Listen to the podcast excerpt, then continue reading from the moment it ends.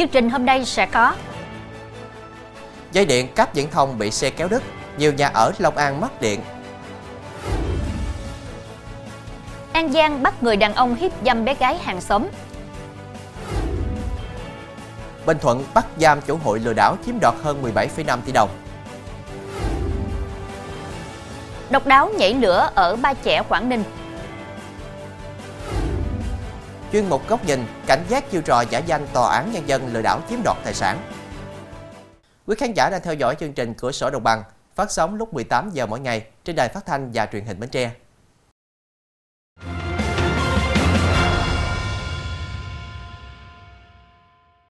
Thưa quý vị, tối qua tỉnh Đồng Tháp khai mạc ngày hội hội quán đất sen hồng, hành trình đồng hành cùng phát triển lần thứ nhất năm 2023.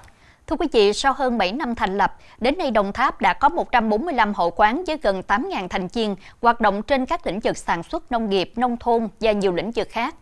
Được biết, từ mô hình canh tân hội quán đầu tiên tại xã An Nhơn, huyện Châu Thành, được thành lập vào ngày 3 tháng 7 năm 2016 với 105 hội viên. Đến nay, toàn tỉnh Đồng Tháp đã phát triển lên 145 hội quán với gần 8.000 thành viên. Đặc biệt, có 38 hợp tác xã được thành lập từ mô hình hội quán. Các hội quán ở tỉnh Đồng Tháp hoạt động ở 11 lĩnh vực, bao gồm chăn nuôi, sản xuất nông nghiệp, sản xuất khô mắm, sản xuất sản phẩm từ tre gỗ, kinh doanh buôn bán, trồng hoa kiển, kinh doanh nhà trọ, làm du lịch, sản xuất bột, trồng cây có muối và văn nghệ văn chương. Dịp này, ban tổ chức tuyên dương 14 tập thể và 14 cá nhân có thành tích trong tổ chức và hoạt động của mô hình hội quán. Chuyển sang thông tin đáng chú ý khác. Hôm qua, hàng loạt dây điện cáp viễn thông trên đường tỉnh 824 đoạn qua xã Mỹ Hạnh Nam, huyện Đức Hòa, tỉnh Long An bị một phương tiện kích thước lớn dướng vào, kéo đứt hàng loạt khiến nhiều nhà dân bị mất điện. Cơ quan chức năng huyện Đức Hòa đang trích xuất camera an ninh để truy tìm xe đầu kéo làm đứt đường dây điện cáp viễn thông. Khoảng 4 giờ hôm qua, người dân nghe nhiều tiếng động mạnh trên đường, điện bất ngờ bị cúp. Một số người dân chạy ra xem thì thấy nhiều dây điện cáp viễn thông trên cao kéo ngang qua đường tại nhiều vị trí bị đứt rơi xuống đất. Trong đó tại giao lộ DT824 Gò Hưu gần trụ sở Ủy ban Nhân dân xã Mỹ Hạnh Nam, một bó cáp viễn thông lớn bị kéo đứt, một trụ điện và một trụ đèn chiếu sáng bị gãy. Ảnh hưởng vụ việc khiến cho các phương tiện qua khu vực di chuyển khó khăn. Nhiều nhà dân sống dọc theo hai bên đường bị mất điện. Tại khu vực ấp Mới 2, một đường dây điện trước đó bị xe kéo võng xuống mặt đường nhưng không được cảnh báo. Nhiều xe tải lớn, xe container chạy đến đây va vào sợi dây điện, rất nguy hiểm. Nhiều trường hợp khác, tài xế khi đến khu vực này phát hiện dây điện võng xuống đường, thắng gấp, suýt gây tai nạn cho xe chạy phía sau. Sau khi sự cố xảy ra, lực lượng chức năng, nhân viên viễn thông đã có mặt tại hiện trường tiến hành sửa chữa, xử lý các khu vực cáp viễn thông, dây điện bị đứt. Lực lượng chức năng đang trích xuất camera an ninh quanh khu vực để truy tìm chiếc xe gây ra sự cố để xử lý theo quy định. Thưa quý vị, sau khi nhậu xong, nhớ lại bé gái hàng xóm ở nhà một mình, nên đối tượng này đã lẻn vào và hiếp dâm nạn nhân. Công an huyện Phú Tân, tỉnh An Giang đã tống đạt các quyết định khởi tố bị can và thi hành lệnh tạm giam Hồ Văn Cường, 48 tuổi, ngụ huyện Phú Tân về tội hiếp dâm người dưới 16 tuổi. Theo kết quả điều tra ban đầu, khoảng 13 giờ 30 phút ngày 8 tháng 10, 2023, sau khi uống rượu cùng với một số người bạn, thì Cường nhớ ra ở trong xóm có nhà của bé N, sinh năm 2013, cha mẹ đi làm ăn xa, ở nhà cùng với bà nội. Lợi dụng bà nội của bé đi công việc vắng nhà nên Cường nảy sinh ý định quan hệ tình dục với bé N. Lúc này Cường đi bộ đến nhà cháu bé thì thấy N đang nằm ngủ một mình ở sàn nhà nên đã lén lút vào nhà, đóng cửa lại rồi thực hiện hành vi xâm hại. Do sợ Cường đánh nên bé N không dám tri hô. Sau khi thực hiện hành vi xong, Cường đi về nhà. Bé N đã kể lại sự việc bị Cường xâm hại cho mẹ và bà nội biết. Gia đình bé N đã làm đơn tố giác hành vi của Hồ Văn Cường đến cơ quan công an. Thưa quý vị, anh Thái Đắc Trọng ở phường Châu Văn Liêm, quận Ô Môn, thành phố Cần Thơ, khởi nghiệp với niềm đam mê trồng xương rồng kiển. Với sự cần cù và nhạy bén trong kinh doanh, sau 5 năm gây dựng và phát triển, anh Trọng đã sở hữu hàng ngàn cây xương rồng với thu nhập hàng chục triệu đồng trên tháng. Xương rồng là một trong những loại cây kiển được nhiều người quan tâm, sưu tầm nên việc mua bán của anh Trọng rất thuận lợi, thu nhập ổn định. Anh Trọng thuê 1.000 m2 đất cặp quốc lộ 91 ở phường Châu Văn Liêm, quận Ô Môn để làm nhà kính, trồng và mở shop bán xương rồng. Hiện tại số lượng xương rồng được nhân giống, lai tạo khoảng 10.000 cây với nhiều giống xương rồng như Gimlem, Gimnocalisium, Aster, Egino, Lobi, Mami, v.v. Cùng với những loại xương rồng đột biến về màu sắc, đây là khối tài sản được anh Trọng bỏ công sưu tầm, gây dựng trong 5 năm qua. Anh Trọng còn phát triển xương rồng, kim hổ, cây lớn, cao để trang trí trong khuôn viên sân vườn, biệt thự với giá trị hàng chục triệu đồng một cây. Dự định tương lai, anh Trọng cho biết sẽ tiếp tục tích lũy kinh nghiệm, nghiên cứu phương pháp lai tạo, những giống xương rồng đột biến để tăng số lượng cung cấp cho thị trường, đồng thời tăng cường việc quảng bá, giới thiệu sản phẩm để mở rộng thị trường, tăng thu nhập cho gia đình. Từ lâu, huyện Mỹ Xuyên đã nổi tiếng là thủ phủ hẹ bông của tỉnh Sóc Trăng. Do điều kiện đất đai phù hợp nên cây hẹ được trồng tại đây ra bông nhiều và trở thành loại rau màu mang lại thu nhập chính cho người nông dân. Trồng hẹ chỉ tốn chi phí giống một lần đầu. Đến các vụ sau, bà con đợi hẹ trổ bông rồi lấy hạt làm giống, gieo trồng cho vụ kế tiếp. Vì vậy, đến vùng chuyên canh rau ở Mỹ Xuyên, dễ dàng bắt gặp những rẫy hẹ nở bông trắng xóa, đẹp đến nao lòng. Huyện Mỹ Xuyên có 452 hectare trồng hẹ bông, tập trung ở hai xã Tham Đôn và Đại Tâm. Vì hẹ bông dễ trồng lại cho thu hoạch đều đặn nên trở thành cây trồng mà nhiều người chọn lựa để chuyên canh. Người trồng hẹ ở xã Đại Tâm, huyện Mỹ Xuyên cho biết cây hẹ bông có sức sống mãnh liệt, chỉ cần tưới nước đều đặn, hẹ sẽ ra bông quanh năm, trong khi chi phí phân thuốc thì không nhiều. Một lần trồng cây con thì đến 3 năm sau bà con nông dân mới trồng lại. Đến vùng chuyên canh rau ở Mỹ Xuyên, dễ dàng bắt gặp những rẫy hẹ nở bông trắng xóa, đẹp đến nao lòng. Trong phần sau sẽ có: dướng dây điện thòng xuống đường, một phụ nữ tử vong. Bình Thuận bắt giam chủ hụi lừa đảo chiếm đoạt hơn 17,5 tỷ đồng.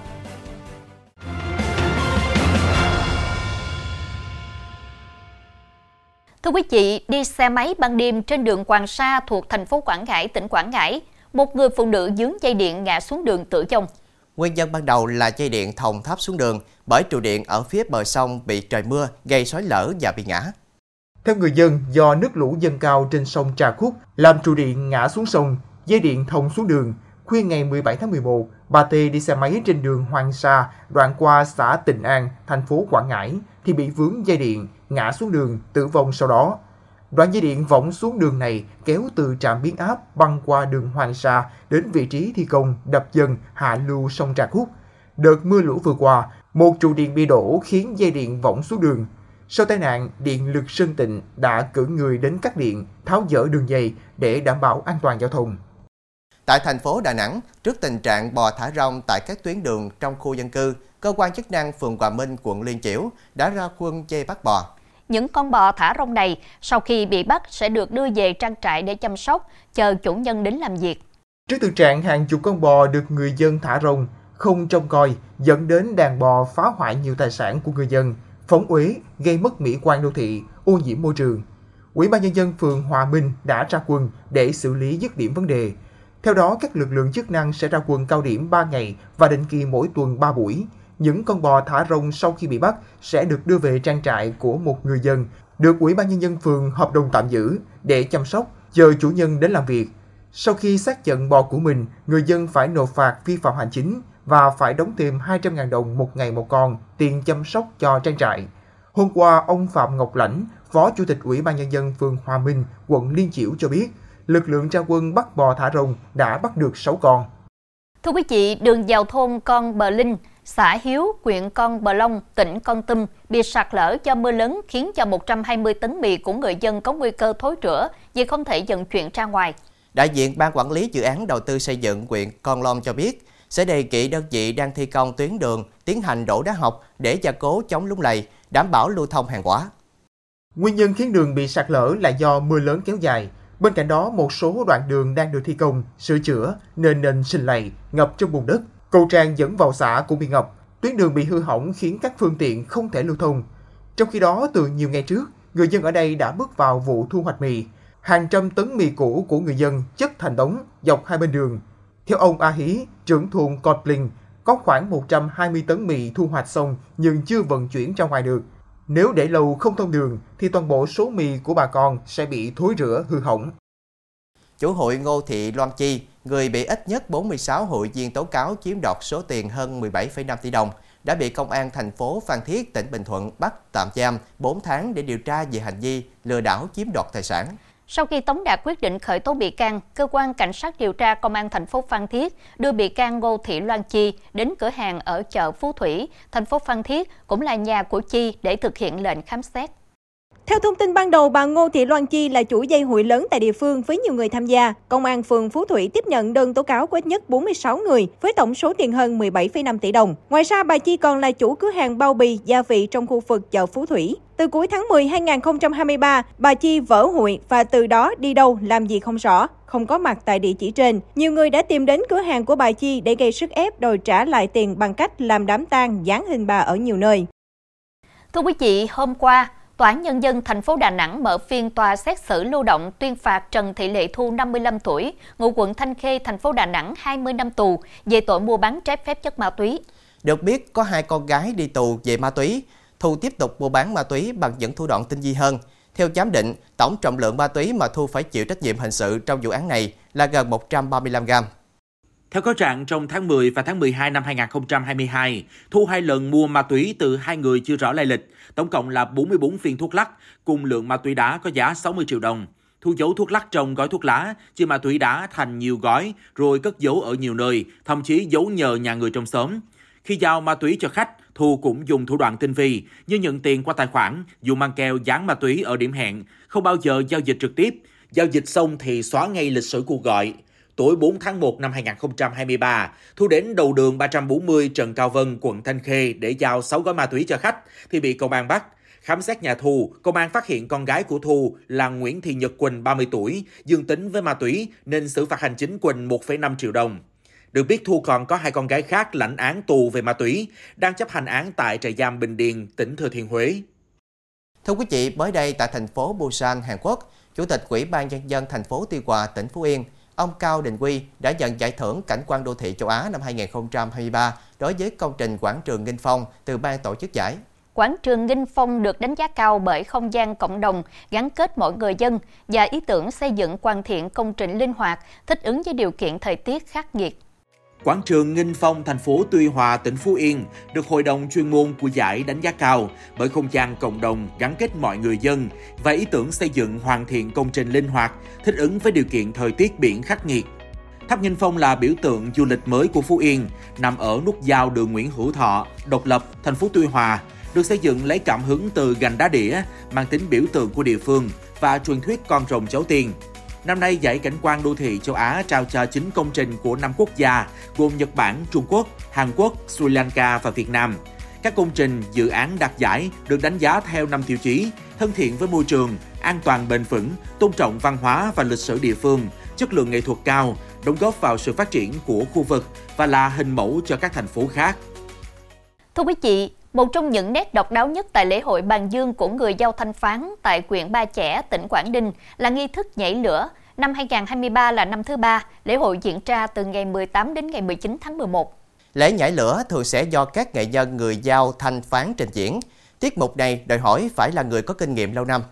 Nghệ nhân Triệu Thanh Xuân, thôn Nà Bắp, xã Đồn Đạt, huyện Ba Chẽ cho biết, nghi lễ nhảy lửa ít nhất phải có 4 người tham gia. Những người tham gia phải được luyện tập để đi chân trần trên thang đỏ lửa. Đây là nghi lễ mang tính tâm linh do những nghệ nhân hoặc người được rèn luyện mới thực hiện được. Cùng với trình diễn nhảy lửa, trong lễ hội Bàn Vương năm 2023 diễn ra chương trình biểu diễn dân ca dân vũ, trình diễn trang phục truyền thống, trình diễn một số nghề thủ công truyền thống của cộng đồng dân tộc Dao trên địa bàn, sân khấu hóa một số nghi lễ, nghi thức đặc sắc như lễ cấp sắc của người Dao, múa hành triều, múa rồng. Bên cạnh đó là các hoạt động giao lưu thể thao dân tộc, các trò chơi dân gian và thưởng thức ẩm thực của cộng đồng dân tộc Dao trên địa bàn. Trong phần sau của chương trình, thưa chị, cuộc thi ship lon thực phẩm ủng hộ người nghèo. Cảnh giác chiêu trò giả danh tòa án nhân dân lừa đảo chiếm đoạt tài sản.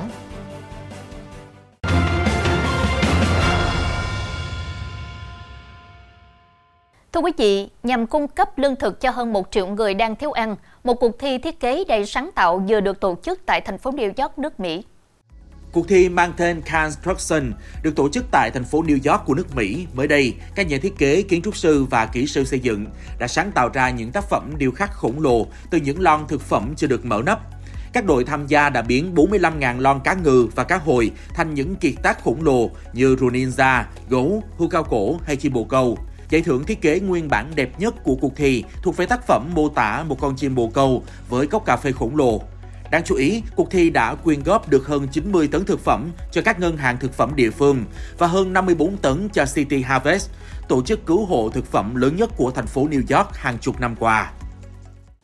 Một chiếc Boeing 787 Dreamliner đã hạ cánh nhẹ nhàng xuống đường băng băng giá ở một vùng xa xôi ở Nam Cực. Sứ mệnh của máy bay là đưa thiết bị thí nghiệm và các nhà khoa học tới trạm nghiên cứu trôi ở vùng Queen Maud, Nam Cực.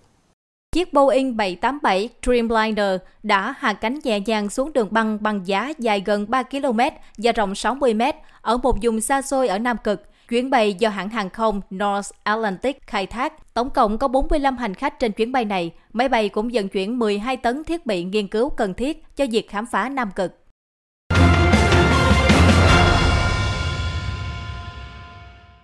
Thưa quý vị, thời gian qua, tội phạm sử dụng công nghệ cao để lừa đảo chiếm đoạt tài sản có nhiều diễn biến phức tạp với nhiều phương thức thủ đoạn phạm tội tinh vi, gây thiệt hại lớn về tài sản và bức xúc trong quần chúng nhân dân. Lực lượng công an đã tập trung triển khai đồng bộ nhiều biện pháp góp phần giữ an toàn, lành mạnh trên hệ thống mạng tại Việt Nam. Thế nhưng do sự chủ quan và thiếu cảnh giác, thiếu đề phòng của một bộ phận người dân đã khiến cho các đối tượng phạm tội vẫn có thể dễ dàng lừa đảo chiếm đoạt tài sản. Công an huyện Ứng Hòa, thành phố Hà Nội đã khởi tố vụ án khởi tố bị can đối với hai đối tượng là Nguyễn Văn Nam, 25 tuổi, ngụ tại xã Phường Vĩ, huyện Cẩm Khê, tỉnh Phú Thọ và Nguyễn Quang Huy, 20 tuổi, ngụ tại xã Thanh Tuyền, thành phố Phủ Lý, tỉnh Hà Nam để điều tra về hành vi lừa đảo chiếm đoạt tài sản. Ngày 7 tháng 9, một tài khoản Facebook nhắn tin cho Nam nói nhờ tư vấn giành quyền nuôi con. Qua trao đổi trên tin nhắn, Nam nắm được việc chị này đang có nhu cầu giành quyền nuôi con trong việc giải quyết ly hôn. Sau đó, Nam đã chủ động gọi điện cho nạn nhân, tự giới thiệu tên là Nam, là chánh án Tòa án Nhân dân huyện Ứng Hòa, đang giải quyết hồ sơ liên quan đến việc ly hôn của vợ chồng chị này. Nhận thấy nạn nhân không nghi ngờ gì về việc mình giả danh cán bộ tòa án, nên Nam hẹn nạn nhân gặp mặt trực tiếp để hướng dẫn làm thủ tục viết đơn. Sáng 11 tháng 9, Nam đến khu vực Tòa án Nhân dân huyện Ứng Hòa, gọi điện thoại hẹn nạn nhân ra quán cà phê ở trung tâm thương mại. Tại đây, Nam giới thiệu Huy là sếp của mình, phát giá phí giải quyết vụ giành quyền nuôi con là 12 triệu đồng. Nạn nhân tin lời, đưa luôn số tiền theo yêu cầu. Sau khi nhận tiền, Nam ngắt liên lạc. Khi mà các đối tượng cảm thấy những người bị hại này đã tin tưởng, các đối tượng sẽ hẹn gặp. Sau khi hẹn gặp thì đối tượng sẽ yêu cầu những người bị hại chuyển tiền cho đối tượng để đối tượng giải quyết hồ sơ. Và sau khi đối tượng nhận được tiền xong thì đối tượng sẽ chặn liên lạc của những người này. Theo Trung tâm Giám sát An toàn Không gian mạng Quốc gia, Trung tâm thường xuyên nhận được phản ánh từ người dân về việc nhận được các cuộc gọi giả mạo. Mặc dù đa số người dân đã biết đến hình thức lừa đảo này, kể cả những người có kiến thức về công nghệ cũng như cập nhật các tin tức xã hội thường xuyên cũng bị mắc bẫy do những thủ đoạn lừa đảo này quá tinh vi và chuyên nghiệp. Thực tế đã có rất nhiều người bị đánh cắp thông tin để chiếm đoạt tài sản từ các cuộc điện thoại. Để khiến người dùng sập bẫy, đối tượng thực hiện các cuộc gọi lừa đảo này chủ yếu đánh vào lòng tham hay nỗi sợ hãi. Cán bộ tư pháp nói chung và cán bộ các cái cơ quan xét xử nói riêng là bị pháp luật cấm trong cái việc nhận tiền của đương sự để làm cho họ một cái việc gì đó. Do đó tất cả những cái trường hợp mà giao dịch ở ngoài trụ sở, giao dịch qua điện thoại, rồi là những cái gợi ý để đưa tiền, để giúp đỡ cho cái công việc nó được thuận lợi, nó được nhanh chóng, có thể nói là hầu hết là lừa đảo.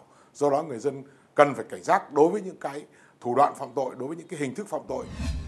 Từ những chiêu trò cuộc gọi mạo danh cơ quan chức năng để hòng chiếm đoạt tài sản, người dân cần cảnh giác trước đề nghị chuyển tiền và kiểm tra kỹ bản thân có tham gia liên quan đến những vụ việc, những vấn đề được thuê bao gọi tới. Người nhận cuộc gọi không gọi lại số thuê bao lạ nếu biết đó không phải là số của người thân, không chuyển tiền vào tài khoản lạ nếu không biết rõ lý do, đồng thời không tin vào những thông tin mập mờ, chưa chính xác để tránh bị lợi dụng.